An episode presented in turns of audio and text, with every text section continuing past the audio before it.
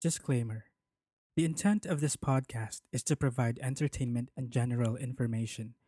If our delivery is marked by a comedic twist, it is simply a way to reflect our fun loving nature. We do not intend to personally attack or mock the people involved, their experiences, and their mental and physical conditions. We also do not condone spreading misinformation and perpetrating hateful agenda. If any of our topics might be a trigger for you, We suggest you proceed with caution. Cripsilog. Cripsilog. Cripsilog. Cripsilog.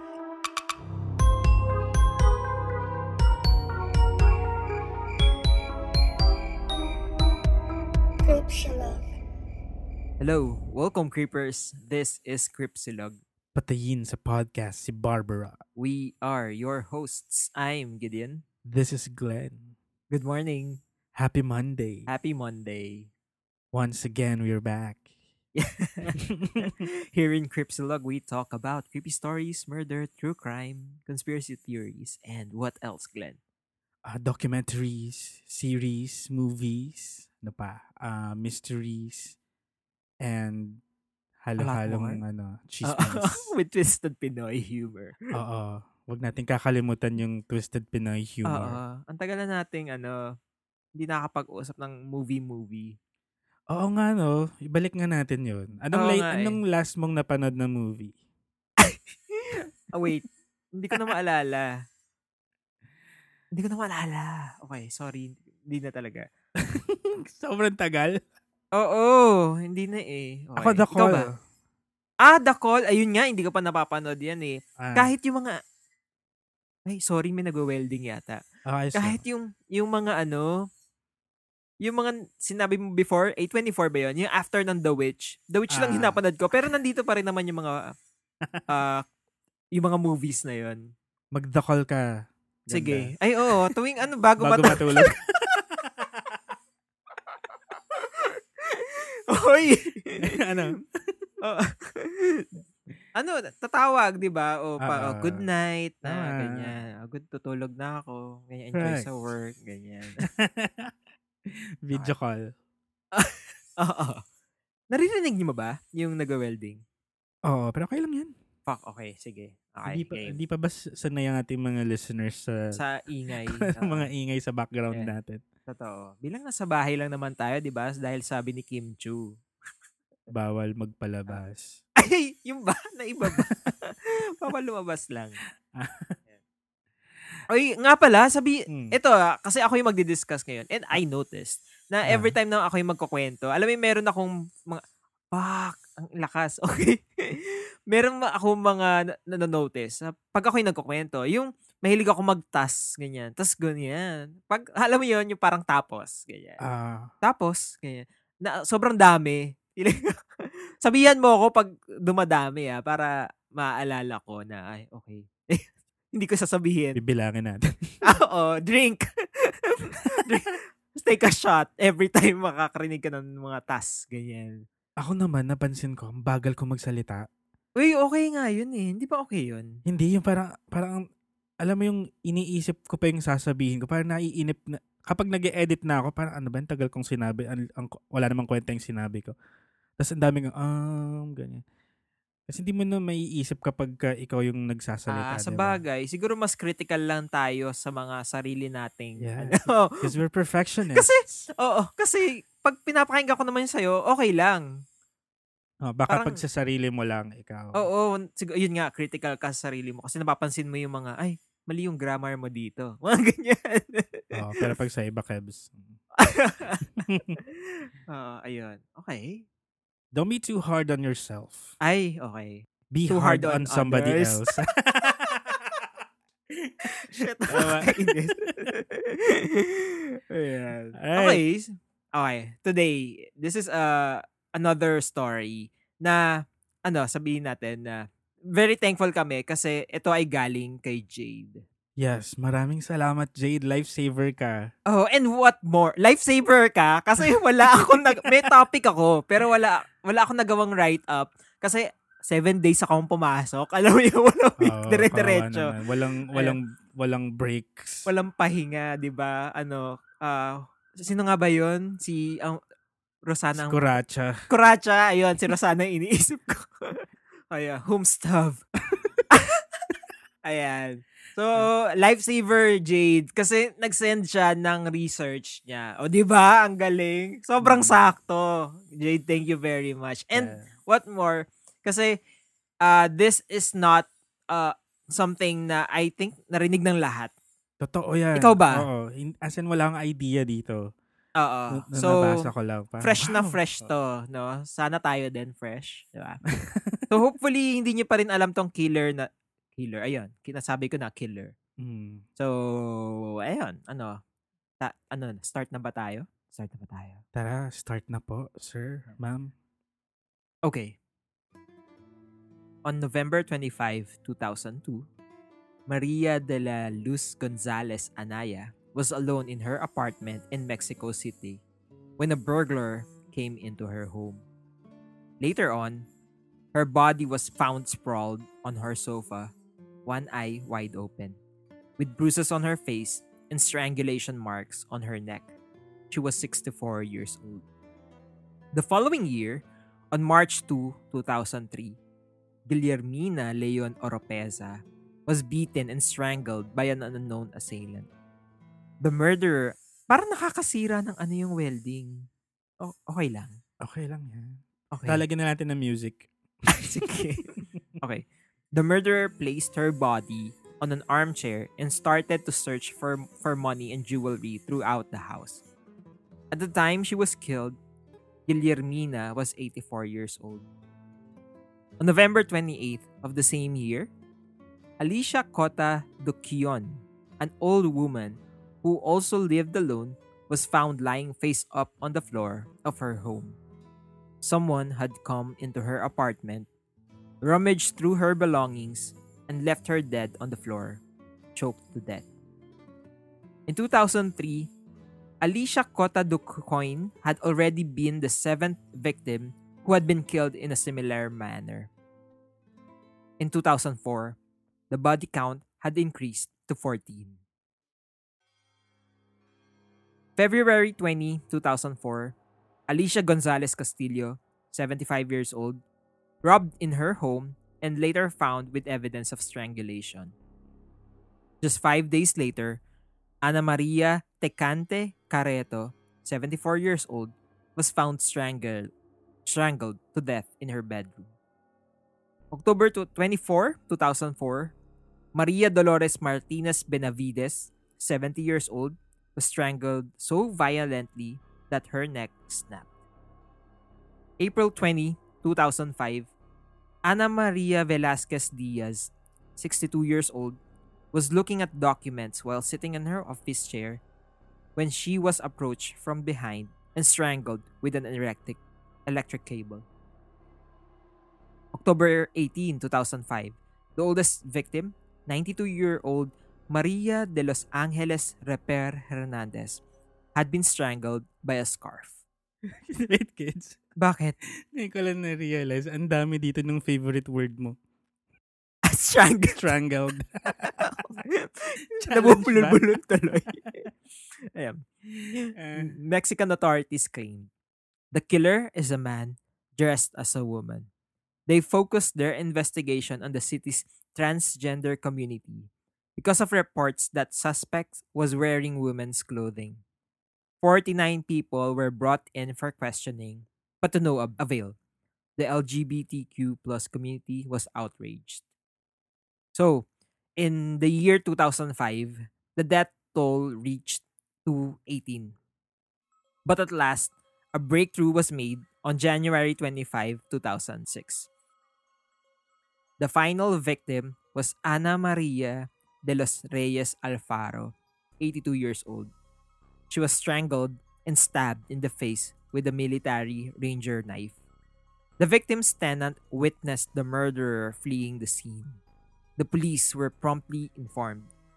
A passing police then picked up the suspect, who was found carrying a stethoscope, pension forms, and social worker identification card.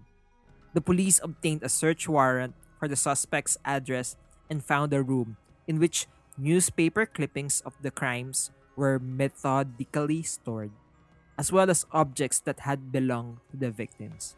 Also found in the trophy room, along with the newspaper clippings and trinkers, was an altar to Santa Muerte, a folk saint commonly venerated by Mexican criminals. Investigators then matched the fingerprints of the suspects suspect to those left at the scene of other killings. Giving them the conclusion that they already caught the notorious serial killer who had become known as the little old lady killer. Finally, the authorities found who they were looking for, but it was not exactly who they were looking for. Mexico City was shocked to learn that the little old lady killer was indeed a lady. Ay. Sabi. Ah, ang gaganda ng mga pangalan nila. Alam mo, pang, ano, Mexican novela talaga. Well, nasa Mexico sila. So. Pero alam mo yung, yung ano, yung tiga-apat, ay tiga-dalawa yung last name nila. Oo. Ay, an- paano yun? Ah, I think yung isa is yung maiden name. ng- talaga nila. Ay, sorry. Tapos yung isa, maiden name ng nanay. Parang ganun. Oo. So, parang sure. ganon. Not sure. Okay. Wow. So, they were expecting, ah, well, na, nakakainis to ah. So, kasi, ang ina-expect nila, transgender, like, okay, so, na a man dressing up as a woman, tama ba? Yeah. That's why they focused on the LGBTQ community. Doon sila, Mm. yun yung profile nila. Grabe, okay. But plot twist, it's Nope. a woman. Yeah. Eh, mm, okay. Ba't ko sinabi yun? Alam yeah, yung sound ko. Ew. Okay. When I saw them, I felt so much anger and more when they acted uppity or believed that because of their money, they can humiliate me. Wow, may pakot tayo doon. Okay. So si Juana Dayanara Baraza Samperio, or simply Juana Baraza, was born on December 27, 1957. Note, she is a Capricorn. So, ah, ano ba ibig sabihin nun, mga astrologers? Oo nga. Pag, pag Capricorn ba? May sa mamamatay tao ba mga Capricorn? Ma, ma serial killer pag Capricorn ganun. Uy, hindi, nagtatanong lang po. Bakit? Di ba Capricorn si Carissa? Ay, oh, kaya pala. May pagka-psycho. shout out coping with Carissa. Joke lang. So, doon siya sa rural area in Hidalgo, Mexico. She is the daughter of Trinidad Baraza, a police officer, and Justa Samperio, who was an alcoholic sex worker. Wait, ang tatay Oh. niya si Trinidad. Tama ba? Oo, daughter, oo, tatay niya si Trinidad Police. Baraza. Tapos nan nanay niya Si sex Justa. worker. Oo. So, una yung, last yung last name ng ermat mo. Kasi, ayun no, Ah, Juana Dayanara Baraza Samperio. Oo. Ah, okay. So middle name. Sa atin, middle name natin yung ginagawa nating Sa initials. gitna. Sa, sa Or di ba kanila ito yung nasa dapat may dulo. E? Di ba, kunyari, Juana Diana Barasa E. Samperio, ganun. Di ba sa atin ganun? Ewan ko. Baka Oo, pag ganun sa nag-asawa atin. pa yun. Naalala ko sa ano yung annual, annual. Ang tag doon, yearbook ng airpot ko. Ganun yung mga Ganun? name nila. Oo, may E tapos yung middle name mo. Ay, nakikita ko yun. Alam mo kung saan? Sa mga mugshot.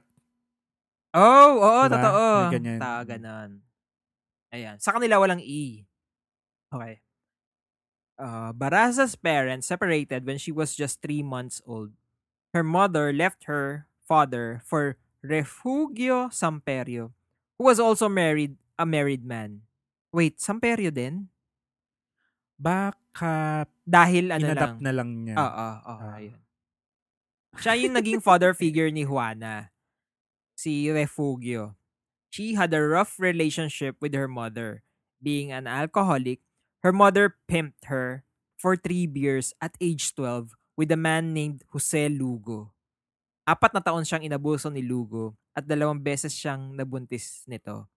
Once when she was 13 and again when she was 16 both resulted in miscarriages. Oh my God. Ano nangyari? Tang ina, tatlong bote ng beer ang binayad sa nanay mo.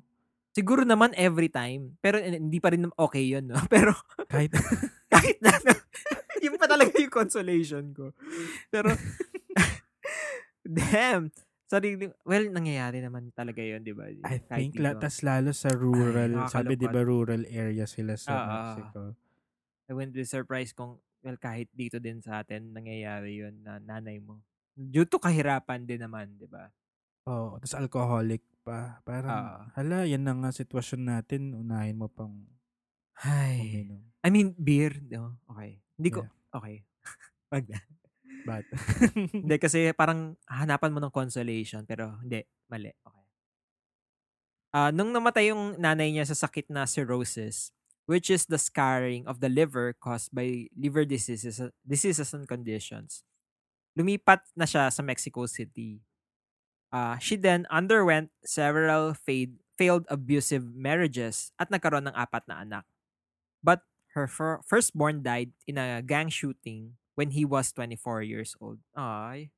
Barasa stated that this was when her rage began to spiral out of control. Isa sa mga naging trabaho ni Barasa during the 1980s and 1990s ay ang maging lucha, luchadora or masked wrestler. Wow! Chose to be named La Dama del Silencio or the Lady of Silence because according to her, the alias is in reference to her silent personality. sabi, alam mo naalala ko, Ano yun? Nacho Libre. Napanood mo na? Oo. Si, ano, si Jack Black. Jack Black, oo. Yan, ah. Eh, oh, pero, I think, ah kaya din siya nag-mask wrestler kasi ito yung outlet niya.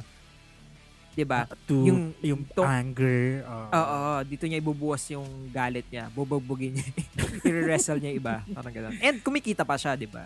Sa bagay, I think that's a healthier way of Oo. letting out yung frustrations mo sa buhay. Manapak ka for for ano, For a fee. Hindi for free.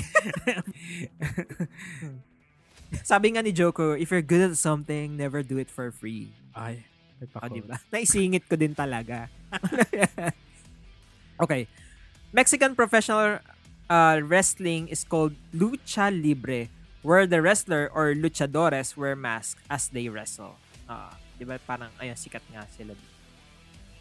La Dama del Silencio wasn't a great wrestler. Okay. Ay, Makasabi pa ako if you're good at something. she often lost during amateur events and sometimes selling popcorns as she was frequently injured. The Lady of Silence did not strike fear into the hearts of those who paid to see her wrestle. Her outfit, a butterfly mask, uh, s- uh, striped pink leggings, fizzy orange hair, also did not necessarily elicit terror. Bakit naman? Ano ba to? Butterfly mask, orange hair. Ah, kasi parang ano, no? Maka-leggings. Medyo loud. mukha siyang fairy. parang, parang Sorry. kunyari ano, di ba? Mm. It, it will deceive you. Kunyari, mabait Ay. ako, but no, bubugbugin kita. A lady of silence nga. Oo. Not to mention, once she took off that butterfly lucha mask, the woman born Juana Dayanara Barasa Samperio looked as though could be your mother. Wait. Gusto kong makita. Sige, search mo mabilis. Ito. Okay. Okay, ito nga siya. Kita ko na. Ah, nakita ko na yung wrestling outfit niya. Ay, hindi ko nakita yun. Wait. I-google mo. Ang ganda naman ah. May, may, may belt kaya siya. Hindi ko lang alam. Sige, check natin later kung ano yung ah now back Ay, regular program. Nakita mo na? oo nga, butterfly nga yung mask. niya. Oh, di ba? Para Bongga. siyang Pink Ranger. Oh! Ang ganda. Okay. Te, sino nag-design ng costume mo, te? Ah, it was her career as a serial killer that gave the Lady of Silence a whole new terrifying meaning. Oh, 'di ba bumawi siya doon? Kung olats ako sa wrestling, sa Dito, ibang bagay oo. ko ilalabas ang galit Oo, ko. hayop. Okay, ito. In 1995, short of cash after the birth of her fourth child, she began to steal items from shops and later evolved to burglarizing homes. Because the money from her wrestling gig was was not nearly enough to make ends meet. she pawned the jewelry and other valuables she stole from homes. Then, in 1996, she and her friend Araceli Tapia Martinez came up with a new criminal enterprise. They both dressed as nurses and robbed er- elderly people who lived alone. Okay. Ah, well, ah nakakalungkot no, pat matatanda yung target nila. Ah, Oo nga. dressing in white clothes and pretending to be nurses allowed the two women to gain access to the homes of elderly people living alone, and then robbing them once they were inside. However, her friend Araceli was also in a relationship with a corrupt federal police officer, and they concocted a parallel plan to blackmail Barasa. Ay, Oh my God. Okay. The police officer met Barasa after a burglary that she had committed alone and demanded 12,000 pesos in return for not arresting her. Damn. kainis. Na blackmail. okay. Uh, in 2000, Barasa retired from wrestling when she earned 300 to 500 pesos per night and sh- her situation became desperate. Okay, so magkano ba yung ano? Uh, ano natin? Uh, exchange rate with Mexican peso. Check natin. Check mo nga. Kasi parang kung 300 to 500 per night. Okay. 500 Mexican pesos. 1,200 pesos. Oh, okay. Medyo, ano nga, medyo talo tayo dyan. Although, oh yeah. Hanap ka Ah. ibang racket, eh. Ah, ah, okay. And it was said that on November 25, 2002, Barraza killed her first victim, si Maria de la Luz Gonzalez Anaya. So once in her apartment, the victim made comments that infuriated Barraza. She then beat Gonzalez before fatally strangling her with her bare hands. Okay. Ano kayang mga sinabi? Alam mo yung feeling ko na nakawan niya lang, 'di ba? Hindi niya papatayin. Tapos But then- siya. Oo. Sinabihan siya ng kung ano-ano. Baka ano, mala telenovela na linyahan. Kasi syempre, Mexico to eh. Oo, tapos may Spanish slap. Pak! May ganun. Sinampa, may sampalang Ah, nangyari. Cries May in. Spanish. Or yung ano, yung parang, pulutin mong alahas na ito sa putikan. Oo, gamit ang bibig mo. Kaya nainis siya. Oo, kaya, ayun. Okay. Beginning in 2003, Baraza managed to acquire a list of women who were on a government assistance program. Then, she used this list to identify elderly women who lived alone and used fake credentials to pretend that she was a nurse sent by the government to check their vital signs. Once inside, she would pick a weapon, like a set of stockings or a telephone cord, to strangle them. Baraza would then look through her victims' houses for something, a small memento to take with her, like a religious trinket. Ay, shit. Very serial killer siya dito, no? Yung naghihipon ng trophy. Oo. Alam feeling ko ako din, pagka naging serial killer ako, limbawa, kukuha ako ng something to remember yung Mhm. ginawa ko. Ah. huh. Sa bagay, Hindi pala kapag, if ever. if ever, Kasi parang kapag, parang mangyayari anytime soon. Matter of time.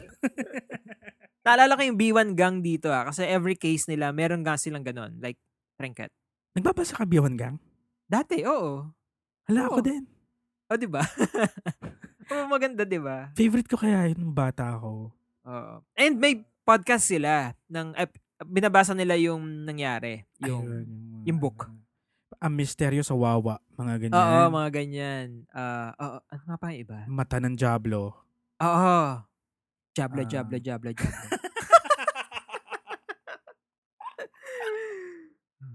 Ayan. Ah, kaya lang sy- syempre dati pa nangyari 'yon and uh, alam mo, may, may may mga siguro pa, ang tawag doon, irrelevant na na mga jokes. Tama ba? Saan? Doon, sa B1 Sa Gang. B1 Gang. Oo, kasi nga, Ah. syempre dati pa. Uy, sumali ako ng ano nun ah, ah, group nun. Ang tawag doon? May pa fa- club sila eh. B1 Gangbangs. Ayun, naalala ko yun. Parang B1 Ah. Club, ganyan. Oo. Yung may gugupitin ka sa likod ng page tapos Ah, ah, i- i-mail mo sa sa kanila. kanila. Oo. Ayun. Grabe Wow. old school na ano. Grabe. Mga ano, early 2000 ba to? Late Ah. 90s, mga ganyan. Ah, yan. Ay, sakto sa ano, sa ano natin, keys. Okay.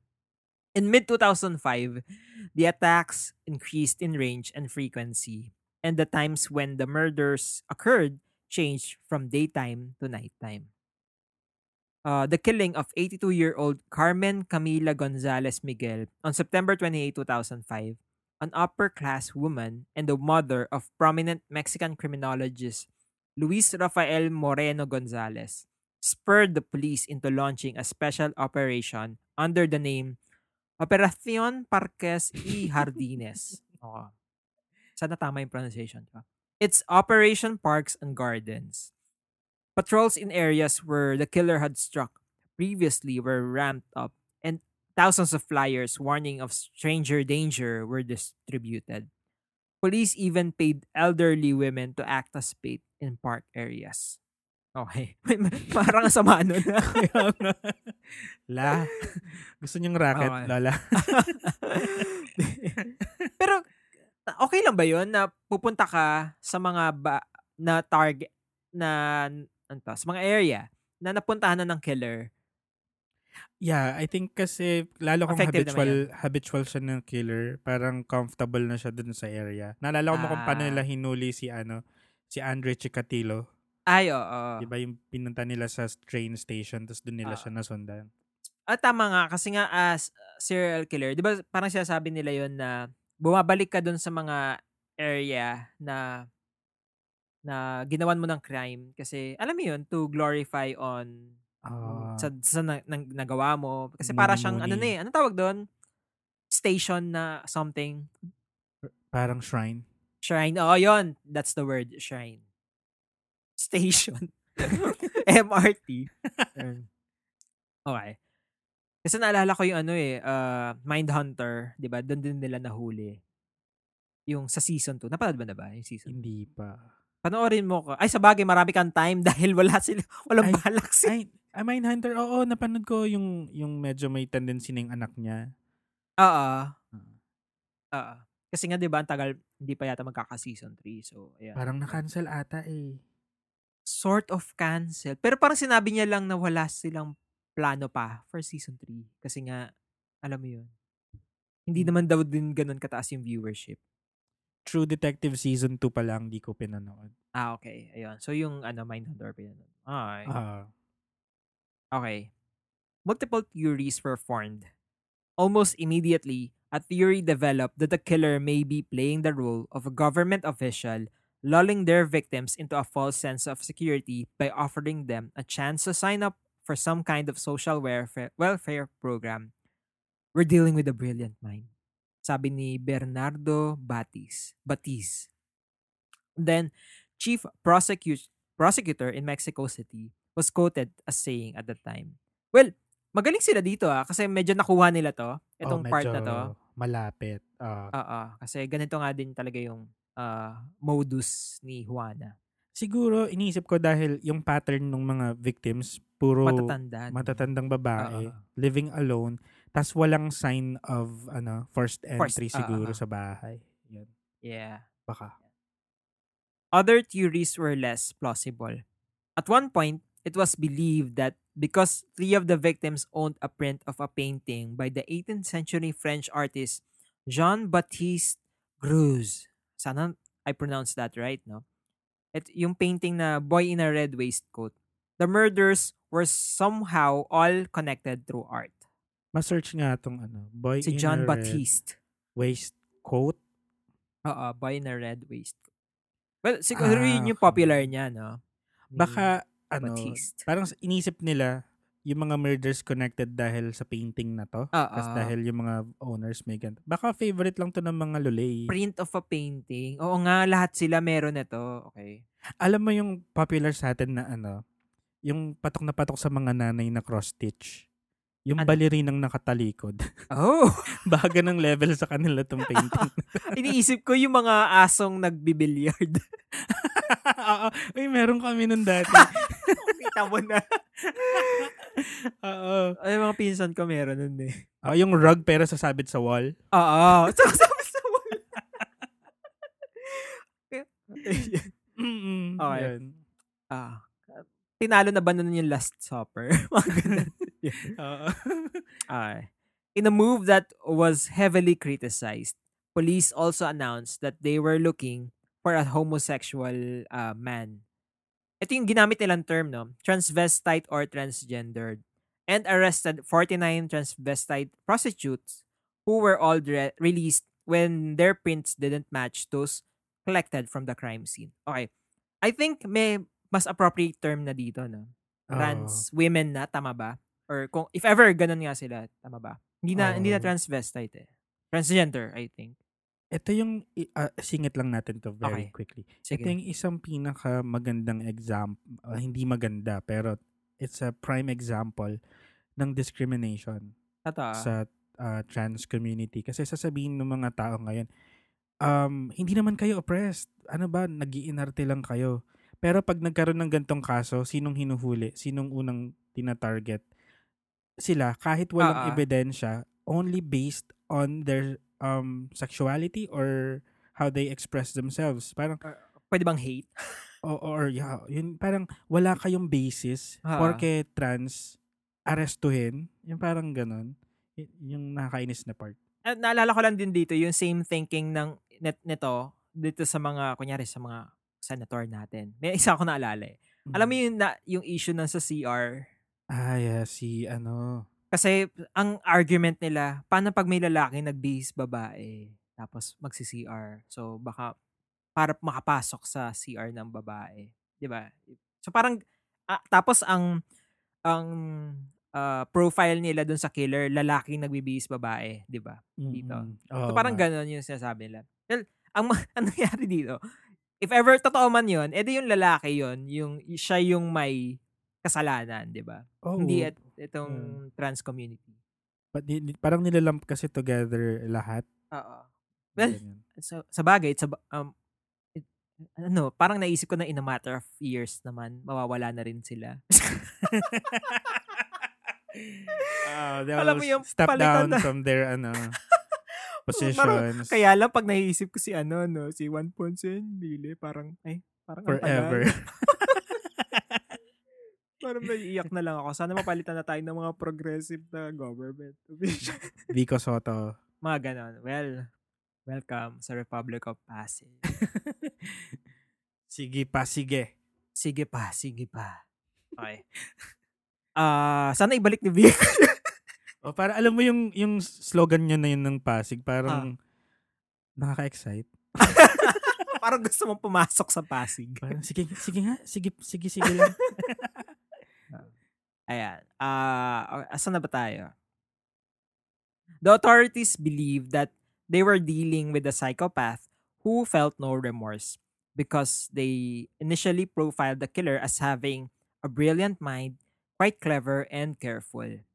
They suggested that the killer probably struck after gaining the trust of an intended victim. Additionally, criminologists said that the killer was most likely a man with a confused sexual identity who had been abused as a child by an elderly relative. He could have had a grandmother or lived with an elderly person and has resentment to that feminine figure and possesses great intelligence. The killings were a way of channeling his resentment towards innocent victims who stood in for the person who had abused them. Okay. So they are profiling, 'di ba? Hindi naman din talaga ano to, parang hindi naman nila sinasabi na ito I mean hindi naman ito, ito talaga yung uh, suspect. Pero parang meron gu- gumagawa sila ng idea of who the suspect might be based on the crime, on the method, 'di ba? Yeah, oh, Which is- parang sobra, sa sobrang analysis nila, ang layo na may bias nila. Mga ganun. Hindi kasi, naiisip ko na oo nga, pwede kang magkamali sa pagpa-profile, pero meron din naman tumatama, di ba? Mm-mm. Sino nga ba Yeah. yun? Yun, kay Andre, di ba? Kay Andre yun, di ba? Yun, Ano yun? sobrang perfect nung Ay, oo. pag-profile. Yes, oo. Yung To the point na naiyak siya. Tama ba? Oo, yes, oo, siya nga. Yung abuse and all that. Oo. and ito medyo nagkamali sila, 'di ba? Ng tina-target yung mga police dito. So ano to, inefficiency lang ba? Or I think parang sumobrang talino. Tapos, nalagpasan nila yung, yung, judgment sa trans part. community. Oo. Oo. yeah. Okay. The lack of murders after October made investigators consider that the killer had committed suicide. Grabe. Di ba pwedeng ano, break muna? Sila din nagbe-break, di ba? Pakamatay agad. Oo. Fingerprints from the crime scenes were subsequently cross-referenced with any corpses in Mexico City. Mortuaries that had recently fallen victims to suicide but to no avail. Talagang pinush nila yung su- suicide uh, angle, no? Oo. I think ang reason nila is we have these sets of fingerprints pero hindi lumalabas sa system natin. Aha. So, saan natin siya hahanapin na database? Parang ganun. Oh, okay. Baka walang prior records itong si Ate Ah, Wana. Oo. Nobody, however, believed that the killer could be a woman. With only 15% of serial killers thought to be female, nobody ever does. In fact, as of late 1998, famed FBI profiler Roy Hazelwood would claim there are no female serial killers. Ay, ayan na naman kayo ah. Kaya din ng babae yan. Ano, Oo nga. Di ba sila. Eileen Wuornos, ganyan? Oo, di ba? Siguro hindi, o baka naman kasi sobrang galing lang nila na hindi nahuhuli. Mga ganun, di ba? Oo, baka. Oo, Kaya tama. hindi nyo alam. Oo. Pero ayan, meron, meron din. And thank you kay Jade, di ba? Kasi et, ang tagal na nating plano na mag, marami rin na rin nagsasuggest na mag-discuss tayo ng female serial killer, di ba? Oo, kasi lagi na lang victims ang Oo. na, ano natin. So this Totoo. time, Ah, sige, sige. ano naman? Oo, naalala ko yun eh. May nag, Oo. DM yata doon na babae naman. Ah, ito. Thank you, Jade. Thank you. Ah, and yet, while Baraza was on the loose, now dubbed as El Matavi... Oh, wait. Mataviejitas or the old lady killer, using L because they thought it was male. Ah, paano ba pag babae? La. La. O, di ba? Tama. So, ang dub nila is El Mata Viejitas. Alam mo, Ah. sinerch ko yan. Ano yung Mata Viejita. Ah. Yung Viejita, it translates to beloved woman Ah. sa kanila. Yung mata, hindi ko makita, pero I think it's uh, killing or kill. Ah, Kasi 'di ba sa sa chest, 'di ba pag yung last mo na na ano, 'di ba mate? Oo, mate. Oo, Ah, parang checkmate. killing strike na, gano'n. Ah, ah. hula ko lang ngayon. Ah, let us know in the comment section. down Mali-mali na naman. below. Ah. Alam naman dito, we're willing to be educated. Corrected. Uh, multiple witnesses uh, na may statements confidently claimed that they seen someone in women's clothing fleeing from several of the crime scene. A prominent sighting being one of a broad-shouldered woman in a red dress. Ah, quote-unquote yun, ah, broad-shouldered woman in a red dress. Okay. So, iniisip nila, ba- nagsusuot ng baba. Ah, Oo. hindi. Naka-women clothing Pero na may lalaki. malaking shoulder. Ah, pero parang, alam yung mga polis, parang ang dami na nakakita ng babae na karet. Parang hindi lalaki talaga yan. Naka, naka, nakabistida lang. Kasi nakaano siya, no? Pixie cut ba tawag dito? Yung parang gupit lalaki siya eh. Hindi mahaba buhok niya eh. Di ba nanay haircut? Nanay haircut, oo. Nakaganon kasi siya. I think, ah, pero we have to give it din minsan sa mga police din naman. Baka kasi yung mode of killing, yung, Strangulation? Oo, di ba kasi parang kailangan mo ng puwersa to do that. It's uh it's much more consistent sa lalaki Ah, na na gumawa ng ganun. Kasi ang babae, ang eto, hindi sa discrimination na pero sa pattern na, na nakikita natin, ang weapon ng babae, poison, um, ah, kasi na- parang poison naalala ko to dun sa ano. Ang ganun din, nurse din yata. to. Oo, yung, yung parang angel of death, ganyan Oo, yung datingan. Walang, walang ganito. Kaya baka inisip talaga ng lalaki. Eh, nagkamali sila, wrestler tong si Wana. So, kayang-kaya niya yan. Hindi nila naisip babaeng wrestler. Oo. wow, mali. From late 2003 to early 2006, as police strung- struggled to find out struggle to pero gusto kong gawing strangle. Strangled. Uh, the police uh, struggled to find out who had been killing the elderly women. They focused their uh, efforts on identifying El Mataviejitas. This search was the first and thus far the only time in Mexican history that a serial killer was deemed worthy of being hunted down by a dedicated task force. Okay. Well, I can imagine the times, no? Nung siyempre, medyo ano na to eh. Uh, 2000s? 2005, Oo. So ah, buhay-buhay na tayo dito. Ano, na-imagine ko kung ano yung feeling living through that time na may serial killer on the loose. Tapos sa city siya, di ba, sa, sa Mexico, Mexico, City siya oo. nangyari. So, parang imagine kung taga doon ka. Siyempre maraming tao Oo. doon. Imagine ko baka parang Manila yun. Oo. Tapos taga Tapos doon may ka. gumagala-galang killer. Oo, parang Nakakatakot lumabas. mga ganyan. nakakatakot pa at the same time exciting mag-abang sa news kung nahuli na. Oo. Yung ganun. Yan. In January 26, 2006, Barraza strangled the then 82-year-old Ana Maria de los Reyes Alfaro with a stethoscope. As she was leaving the scene, a woman who was renting a room in the victim's home returned and found the body. She immediately called the police. With the help of the witness, the police were able to arrest Barraza before she left the area. Newspaper headlines the next day the next day read, Mataviejitas falls after committing another crime. It is a woman.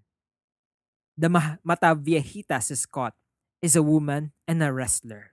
And another headline, 48-year-old wrestler was caught after strangling a woman. Alleged Mataviejitas falls. Ay. So ano no, nagulat sila. Babae to. Wow. Uh, with this arrest, to the surprise of many Mexicans, including the police, they learned that all this time, they were dealing with a female serial killer, different from what they initially assumed. Yun yung parang plot twist of the Plot decade. twist. Uh, uh, babae po. Her modus operandi went like this. Barasa approached her victims on the streets or knocked on their door, pretending to be a city council nurse or social worker. Initially, she would disguise herself by simply dressing in white clothes. But later, she acquired a genuine nurse's uniform. Depending on her victims' wealth, she would gain their trust and accede to their homes by offering massages or help in obtaining medicines and subsidies. If her victims were distracted, she strangled them directly. If not, she would beat them first using moves learned in her wrestling career.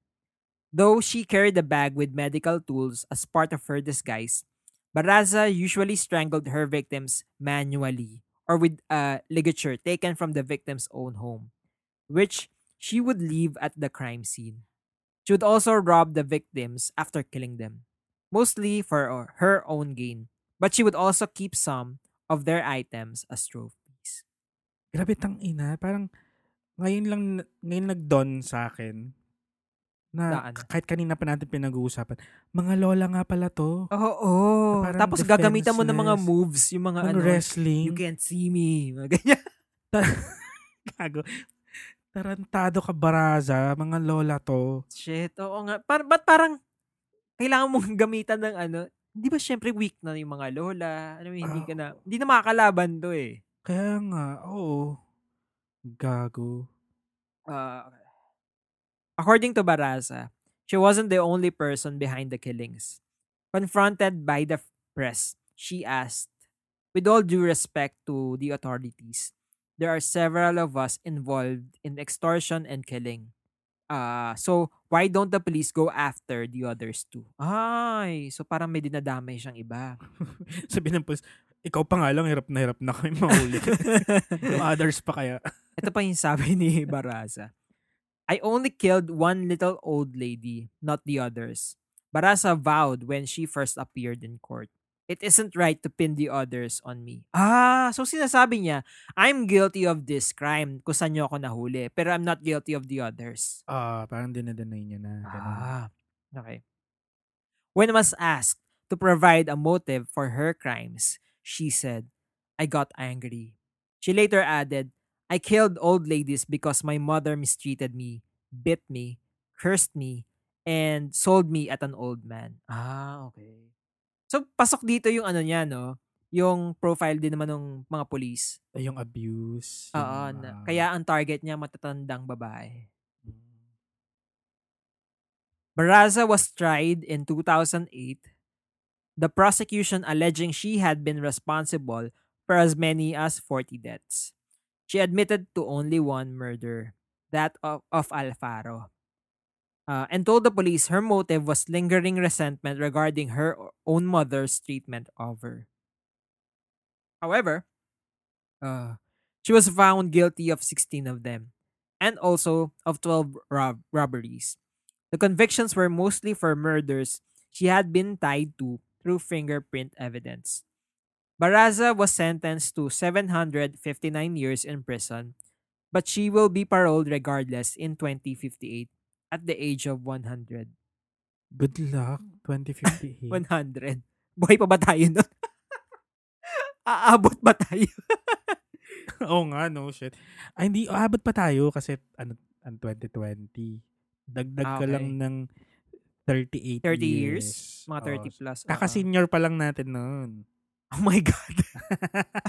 Hindi ko ma-imagine. okay. May podcast pa kaya noon? Ah, baka post-apocalyptic na noon. Mala Mad Max na. di ba? Ay, shucks. Shiny and Chrome. Uy, Ah. uh, rest in peace. Ay, oo nga pala. Rest in peace kay Immortan Joe. Ah, may you ride Shiny and Chrome to Valhalla. Okay. Yan. Uh, she showed little emotion as she heard the verdict. May God forgive you and not forget me, she said upon hearing the judge's words. Baraza spends her days selling tacos to other inmates at Mexico City's Santa Marta Acatitla prison. Her specialty is said to be anto, cochinita pibil, a slow roasted spicy pork dish tha- that's Yucatan in origin. Her name is still popular within Mexican pop culture. The singer Amandititita, totoo ah, Amandititita wrote a hit song about her. The song goes, La Mata, La Mata Viejitas wants to get rid of your grandmother. Gago. Rap siguro ito. Rap. Ah, ah, nasa Spotify kaya ito, pakinggan. May, tingnan nga, tignan mo kung nandun.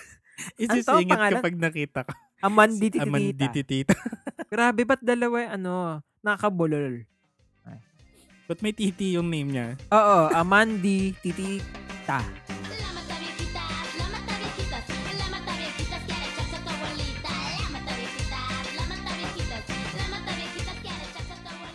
So in shows, Mexican producer Pedro Torres brought the story to television on an episode of 2010 Mexican television series Mujeres Asesinas 3. The episode is called Maggie Pen- Pensionada. So if ever Ay. gusto niyo manood, Ito yung Meron mga din- sampalan siguro dito. Ah, grabe ka. Instead na ano, na yung Ah. wrestling. May hasyendera. ganyan. Ah. Ah, ito pa, Barasa was also highlighted in a documentary Instinto Asesino which aired in 2010. The episode was entitled La Mata Viejitas. Oh, pinalitan na nila kasi nga nalaman nila babae. na. Ah, hindi pala L. Baraza was also highlighted in the show La Historia Detrás del Mito. The episode was also titled La Mata Viejitas. Parang mas ano mas dramatic to. La historia detrás del mito. Ah. Dito yung mga ano, yung mga linya. Hampas lupa. Ah, ah, wala kang utang na loob. O bahiram ng asawa mo. Hindi ako ikaw. Hayop. Ay, kay Nora Honor yun, tsaka Donna Cruz ba yun? Nakalimutan ko na. Pinag-away nila ni Donna Cruz. Hindi ko alam eh. Basta sa movie yun, naalala ko lagi yun. eh. In 2000, uh, in September 2015, Baraza was highlighted in the investigation discovery series Deadly Women in an episode titled Payback. ah, mukhang a docu na to. Hindi na to. Ah, ah. ba- Tapos meron pang ano, uh, 19th episode of the first season of Criminal Minds. Partly based to kay Barasa. Machismo, yung title. Docu. Unless may ano pa rin. May, ang tawag doon? Yung Ano? docu pero may reenactment. Ay, oo. may isingit talaga. Ayan. So, nung July 2015, after nine years behind bars, the national press once again has focused on Barasa follow, following her marriage over the weekend to another inmate. Wait, another... Wait, I imagine puro babae sila doon. Ah, baba, lalaki. Her husband has only been... nai- alam yung Ano? naisip ko? We found love in a hopeless... If I'm not- Okay. Ah, halo. Siguro, okay. Kasi sabi dito, her husband has only been identified as Miguel Angel, a 74-year-old fellow convict who is serving a sentence for, for murder in the men's section of Santa Marta Acatitla Prison, where Baraza is also confined. No, nakakapag-interact pala sila doon? Paano, paano kaya yung Co-ed. prison system nila? Co-ed Oo, yung co-ed. prison. Oo. Okay. Baraza and Miguel Angel, who have been in a relationship for about a year, were married along with 48 other couples who took their vows at the prison as part of the Mexican government's program called Lazos en Reclusión Ay. or Bonds in Confinement. Ang taray, ang ganda! Ang arte ng government ng Mexico. ang lakas makatelenovela ng Lazos de Amor, mga ganyan. Ah, Lazos en Reclusión. Ay, da- mali. Dapat reco- rec- Reclusión. yan. Oo, yan. Ang ganda ng title, Bonds in Confinement. Okay. Which helps inmates forge personal relationship with each, other. He uh, he'd courted Barasa for years via mail, though the two never met until their wedding day. They saw each other just three times, for a total of about two hours in all. Maybe that's why the marriage only lasted a year. Once we saw each other, the love vanished. Ayun lang. Barasa reportedly told a deputy. Nag-divorce. ag- Hindi niya pala met. Iba din talaga pag nagkita na kayo eh. Kaya pag nakakausap mo lang ano online or via Ay. mail. Ay, nako, marami makaka-relate dyan ngayong pandemic. Pag, pa, alam mo yung kita tayo after pandemic, Ah, mga ah. ganyan. Tapos pag, na, pag, nagkaki, pag nagkita na. Ay, hindi pala. Hindi Well, kasi pala- ganun din naman talaga. Iba yung ugali mo online versus online offline eh. Pero dapat kasi tandaan mo, Na ano? pag video call, wag ma-fall. Ay! Ma-fall ka pagka-eyeball. Ay, pag eyeball na. Pero pag video call, Wag muna. Wag ka Oo. marupok. May may reservations ka dapat. Oo, enjoy-enjoy lang. In 2014, Baraza told the Mexico City Daily Excelsior that she sleeps well at night and that she was happy with her life. Di pa siya, no? Buti pa siya masaya sa buhay niya. Pakiwa na. Or ano niya lang yon, etchos niya lang yon. Alam mo yung self-defense, Ah, hindi talaga ako parang, miserable. Hindi ako miserable. Kayo na lang. Tang ina Mamatay mo. kayo sa inggit. so that is the story of the little old lady killer. Si Juana Mata Baraza. Viejita. Or la, Ah. Lana, no? La Mata Viejitas. My God. Okay. So mag a- anong masasabi What? natin sa kanyang ano? So, so sobrang engaging ng kwento na within the kwento na tayo nag-usap. Eh. Hindi kasi Oo nga. sinabi ko na rin, baka makalimutan ko. Ako para sa akin, parang pattern talaga yung they ha- they have a rough start in life, no? Oo. Yung sa umpisa, yung abuse from parents. Ito, pining Ah. out siya sa kung kani-kanin, sa dun sa for three bottles Ah, of beer. Oo. Parang mahirap din mag ano magsalita. Pero the thing is, hindi maraming taong ginawa ng ganon. Hindi naman lahat naging serial killers. Oo. Parang ikaw lang yun, te. So wag mo namang i-blame yun, 'di ba? Choices mo pa rin yun nung pagtanda mo. Or, nako, ito na naman tayo sa argument na ano, di ba? Nurture versus nature. Kasi malay mo merong chemical imbalance sa brain niya. Ay, affected na yung kanyang Oo. Kasi yun nga yung argument. Lahat tayo nakaka-experience ng maltreatment. I mean, hindi naman lahat, no? I mean, saying most of us. most. And uh, some of us end up being serial killers. Di ba? Ito pa, parang in addition to her anger, yung money issues niya pa. Parang, Oo nga eh. kasi nga like ang talo sa wrestling, te. Lost Oo. Valdez. Sayang. so, wag ka na lang mag-rest. Ay, hindi. Baka yun din. Baka kaka-wrestling niya. Yung, alam mo yun, naalog-alog na yung kung ano man. oh! Yeah. The way your brain is wired. Kasi nga, ganyan. 'di ba? Syempre inuumpog-umpog ka sa floor noon. Mm. So baka nga na Sana nagkaroon ng tayo, damage. Ano, video ng wrestling match niya, no? Ayo nga no. Sige, check check natin sa YouTube. Naka Pink Ranger outfit. Oo. Ang ganda ng outfit niya. Uy, nagustuhan ko. Ah, Ayan. eh, Yeah. Pero ito, ah, sobrang ano, sobrang telling ng galit sa puso niya yung the way she kills. Kasi Ah, for you to strangle someone up close and personal, you have to have a lot of hate in your heart. Wow, Taray. di ba? Hindi mo magagawa yun ng wala lang eh. Di ba? Oo, kasi it's a 'di ba, yung personal ano, attack to. Hindi yung personal attack. Ang tawag doon, it's personal. Yung strangulation kasi you're close in contact with your Ah. victim. Tapos ramdam mo eh. Tama. Alam mo, ramdam mo yung tibok ng pulso niya. Kaya alam mo yun, uh, to have that uh, rage, Hello? wrath, 'di ba? Boo you wrath. Hello. Ayan. oh, yeah. Hello? Ayan. Nag-unstable yung internet, nakita ko. yan. Ayan. Ah, para Ah, magawa niya yun. 'Di ba? Meron nga nasabi dito at one point na bali na yung leeg sa pagsakal niya. Grabe no, sobrang sobrang puwersa. Ay, ito last. Ano? Alam mo kung anong creepy? Dahil sinakal mo sila, pa hanggang mamatay sila, ang last nilang nakita bago mamatay sila is yung mukha mo. Oo. So parang 'di ba may nagsabi no na printed sa eyeballs nung ano, nung victim mo yung last image which is your face. Parang may ganong movie. Movie ba? Or series? Or Black Mirror episode? Hindi ko maalala. Pero parang, Oh, na ganun. Oo. At akala natin you have to have a lot of strength para sakalin ang isang tao.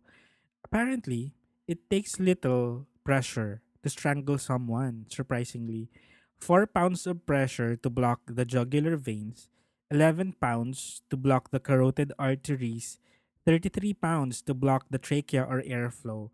So medyo manageable siya. Kung hindi maglalaban yung ano, yung victim mo, medyo madali pa lang manakal. Ah. So pwede rin yung body weight mo no, gawin mo. Ah, yun yung gawin mo Ah, pressure din para dagdag. Ah, Talagang nagtuturo tayo kung paano manakal. or yung mananakal during lovemaking. Ay! Ay! Nakita ko yan, di ba? Meron kang dapat pindutin lang, di ba? Oo, wag pala yung buo. Oo, hindi lahat. Wag naman yung nakalawit na yung dila ng partner mo sa kam. Saka dapat may safe word, di ba? Ang Ganun yung safe word, no? Makakapag-safe word ka pa ba nun? Dahil ano na, tap out. Di ba sa wrestling, no? Tap out. Na Tap ganyan. Ayan. Ganun na. Ayan, salamat sa sa story, Gids. Isang patunay si Juana Baraza na pwede ka palang mag-serial killer kahit sa isang poverty-stricken na lugar. Oo. Totoo yan. Hindi lang pang mayaman. Hindi yan pang mayaman. Oo. So, eh, i-correct natin yung earlier notion natin. Di ba? Ah, Ay, hindi. Ayun, gusto lang namin mag-thank you ng sobra-sobra kay Jade yes. sa Jade Sobra. research niya dito and sobrang nagustuhan namin. Ang ganda-ganda. And something na hindi tayo familiar, di ba? Mm-mm. Sobrang, eh, thank you, thank you very At much, Jade. We appreciate it. Ang ginawa ni Jade, hindi niya lang tayo basta sinendan ng links or yung parang bahala na kayo mag-sort niya. Oo. As Ginawa- in, Ginawa lahat. talaga niya. Lahat Babasahin na lang. sinabi galing kay Jade. babasahin na lang namin. Pati yung mga Oo. side comments. Ay, Pati yung mga ano, ano, reaction. Capricorn. Oo. Ay, ah, oo nga pala. Sabihin niyo kami ano, ano bang meaning nun kung Capricorn siya. Oo. Mahilig ba siya manakal? So, what, guys, what do you think about Juana Barasa, the La Mataviejitas? Tweet us, Yes, ah, ah. 'di ba? Tweet nyo kami. Uy, gamitin nyo yung hashtag CrypsilogyES. Tapos doon nyo Yes. ilagay yung mga comments nyo para makita na din ng iba. 'di ba? Oo. Kung may na- nakita kayong dagdag information. Oo, minsan- additional information, uh, things na hindi na nakalimutan natin sabihin or corrections dito sa episode na to. Um, yun, gamitin nyo yung hashtag, hashtag CrypsilogyES. Tapos, Uh, pwede nyo rin kaming i-follow sa aming mga social media, sa Facebook, Instagram, Twitter. Just look for Cripsilog. Yes, and if you have stories na medyo nahihiya kayong aminin na kayo talaga yon, isan nyo yan sa amin sa Curious Cat para sa ating slide into our DMs. Or kung medyo mahaba-haba yung ano story, may mga attachment, yung attachan ng audio, video, whatever, email nyo sa cripsilog at gmail.com. Yep. Thank you very much for listening. We hope you enjoyed this episode. Yes, of course. Yeah. So, ano? Register to vote, please. My name is I, Gideon. I, registro. I dot register. Yeah. That gov. gov. And, ayun, ano pa ba? Ayun nga. Magbabay na ako. Sorry. And this is Glenn. Mercy and compassion. And productivity bitches. Bye. Bye. Salamat